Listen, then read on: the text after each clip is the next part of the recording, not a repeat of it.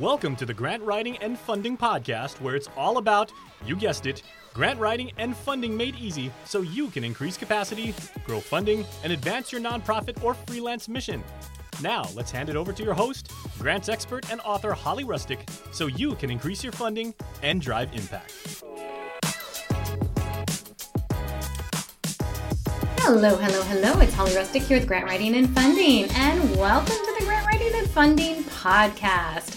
I am so glad that you are stopping by today. Um, and if you're new, please do subscribe so you can get weekly podcasts delivered directly to you. Um, and for all of you people who have subscribed, welcome back. All right, today we are going to talk about seven grant writing tips. Now, these are not necessarily for writing your grant. We talked about how to draft a grant writing template last week on episode 208. This week in episode 209, I'm discussing just seven tips that might be the difference between scoring some points or not on a grant application. So these are just kind of random tips that you need to be aware of when writing grants. Um, so this is either for you if you're a newbie grant writer or if you're a very seasoned grant writer, but you might not know some of these tips. Like even if you can grab one or two of these today to help increase your grant writing skills, it will help tremendously. Remember, sometimes we can get just two points away from meeting, you know, that precipice of getting awarded. That's how tight grants are. So yes, grants are scored and normally you need to get at least 93 points or higher um, to actually even be considered for award. So every single point counts. These grant writing tips I'm going to share with you today will help you so you get more points. All right. So we just don't want to, you know, you're doing all the work and writing these grants. So just a tip here or there can really make the difference. All right, guys. So before we get started today, I also just want to let you guys know that we have our free seven tips to write grants like a pro webinar coming up on March 14th at uh, at, this is actually at 6.30 p.m. Eastern Standard Time. So I'm doing it a little different this time.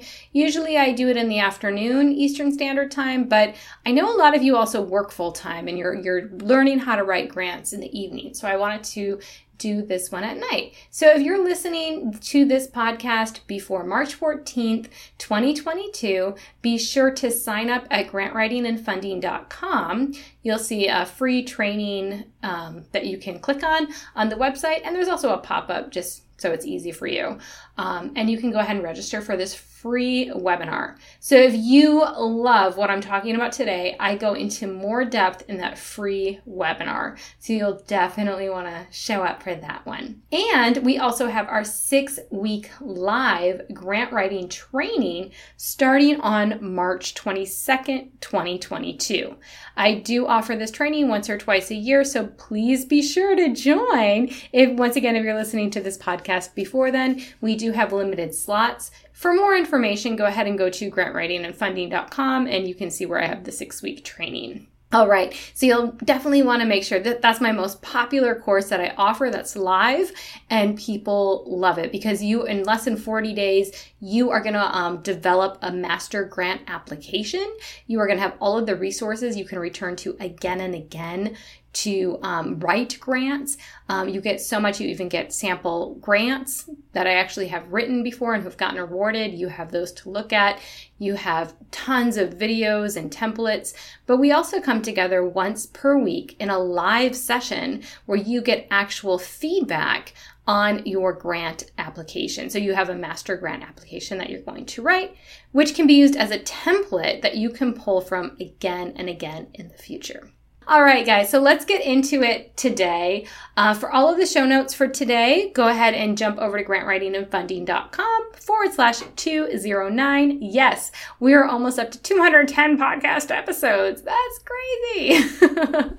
so let's get into your seven grant writing tips to increase grant funding. All right, so if you are looking to increase your grant writing skills to the next level, you are going to love these tips. All right, so first off, do you already know how to write grants? If not, that's okay. You might also want to refer to our podcast last week on drafting the effective grant application, as I mentioned, and that's episode 208. However, I'm going to give you the sidebar tips today on grant writing that will help increase your competitiveness of getting grant funding. All right, so let's go ahead and I've utilized these throughout my 16 plus years of grant writing. So, grant writing tip number one Go after funding opportunities based on how good of a fit they are for your programs, not just on how much money is available. Sometimes it may not be worth to go after certain grants if they don't have enough funding to support your program, even if they're they're perfect priority fit, right? I get that. But this is what I mean by this tip. More often than not, I see nonprofit leaders you know, their eyes get all big and they're glowing and sparkling when they see how much money is available for certain grants. And then they try to fit their program into the funding source's scope or their priority when it might not be really a good fit and they're really stretching it. But they just see the dollar bills, yo, and they're like, hey, I want to apply for that grant. There's look at there's like 20 grants and there's this much money and oh my goodness. But if they do, if their program's not a good fit for it, or all of a sudden they're developing a program that's totally out of scope just so they can get the money, it's not going to work out well in the long run. And this is often called chasing the money or mission drifting or combination of both, right? So you don't want to do that. So you might, you know, your eyes might light up when you see all those zeros in the grant announcement, However, this does not mean that the funding source is just pouring out money to anyone and everyone. You will have better luck to secure grants when you apply for grants where you are a good fit and you can showcase that in one sentence. If you have to create complicated Venn diagrams and take more than a few sentences on why your program is a good fit, it probably isn't a good fit. All right. So that's kind of where you can see is, is this really a good fit or am I really trying to stretch it and just so I can kind of, you know, get this grant maybe. So that's never a really good thing to do. And I know those dollar bills are very, you know, luring, but we need to make sure that we're actually applying to funding sources that do align with what we do and what we want our projects to be. Um, you're definitely going to have more competitiveness in securing grants. All right. So once again, tip number one is go after funding opportunities based on how good of a fit they are for your programs, not just on how much money is available. Tip number two do your research and see if any other nonprofit organization operates projects similar to the one you want to develop. So, do your research is very important. And this may seem like a no brainer, but I can't tell you how many nonprofit organizations come up with ideas for projects and they don't realize that the exact same program is already operating in the neighborhood. They just might not know about it. So here's the thing: just because you don't know a project exists doesn't mean that it doesn't ex- doesn't exist, right? So do your d- due diligence to check and see if other partner organizations are already running a project that is very similar or exactly the same as the one you are thinking about developing. But here's the thing. Here's the catch 22. Just because a partner nonprofit is running that exact same project does not mean that you cannot develop that same project. Now, let me explain. Here it is. You have to still identify the and demonstrate the gap, right? For example, your nonprofit organization may want to start a community garden. You do your research and find out that less than five miles away, another nonprofit is also running a community garden. It doesn't mean you have to throw in the towel, but instead reach out to them and find out more about who they serve and any gaps. Let's just say that they have a waiting list for plots at their community garden. In that case, your project may very well be nearly identical. In your grant, you could clearly state that there is a need for additional plots of land for the community gardens um, because there is a wait list not more than five miles away. However, let's say that this other nonprofit has lots of plots of land available. There's no wait list, right? But maybe their plots are only available for senior citizens, and your idea for your project is community gardens for youth, for the community at large, etc. So then there is a difference in who you will serve, even though it's the exact same type of pro- program, right? So you can see just by doing this research, it's going to help shape the need for your project. And without this research, your project could really fall flat. Um, it's also going to give you additional, you know, sources and information um, that you can really base your program on. So definitely grant writing tip number two is do your research uh, when you have an idea for a project and see what the actual gaps are. Don't assume you know. Do your research first and find out. All right, grant writing tip number three. Use citations in your grant proposals. All right, and more than one. All right. I can't tell you how many grant applications that I have reviewed that do not use citations. Many funding opportunities, mostly federal, require you to cite sources in your grants.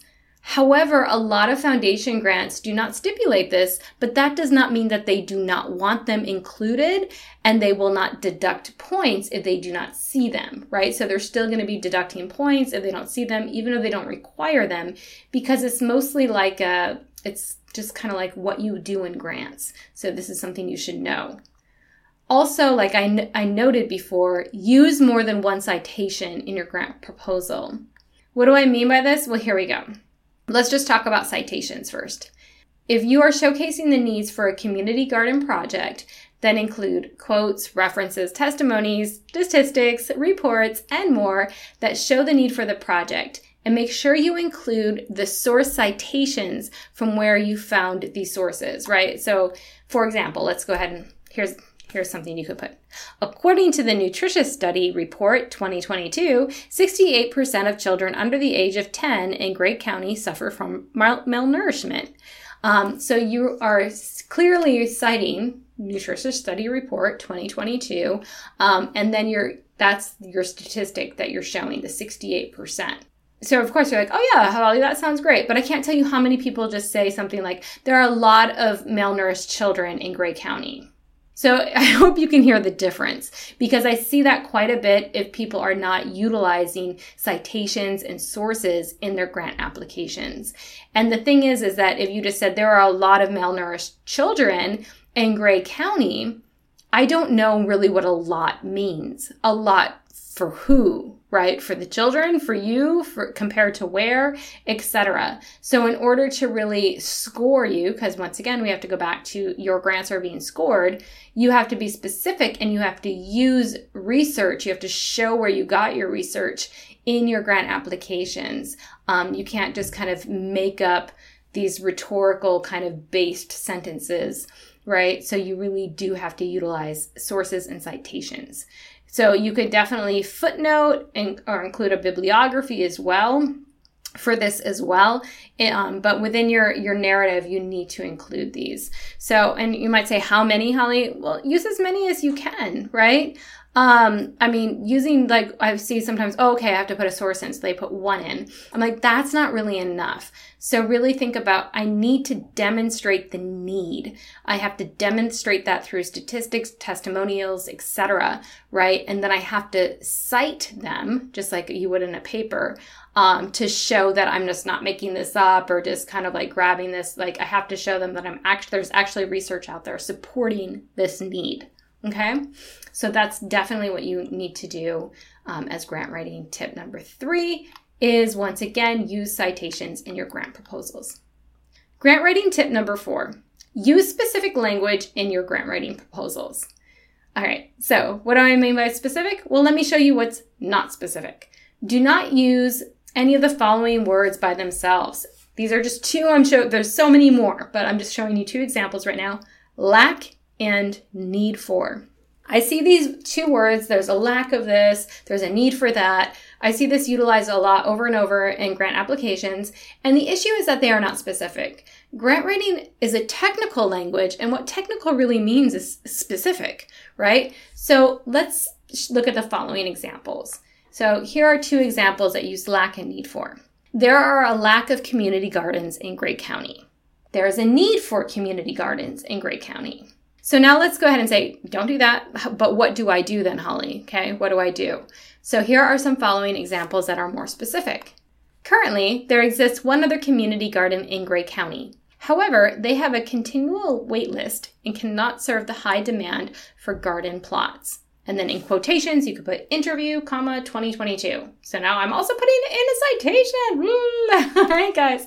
So you can see the difference between that and my other example. There are a lack of community gardens in Gray County.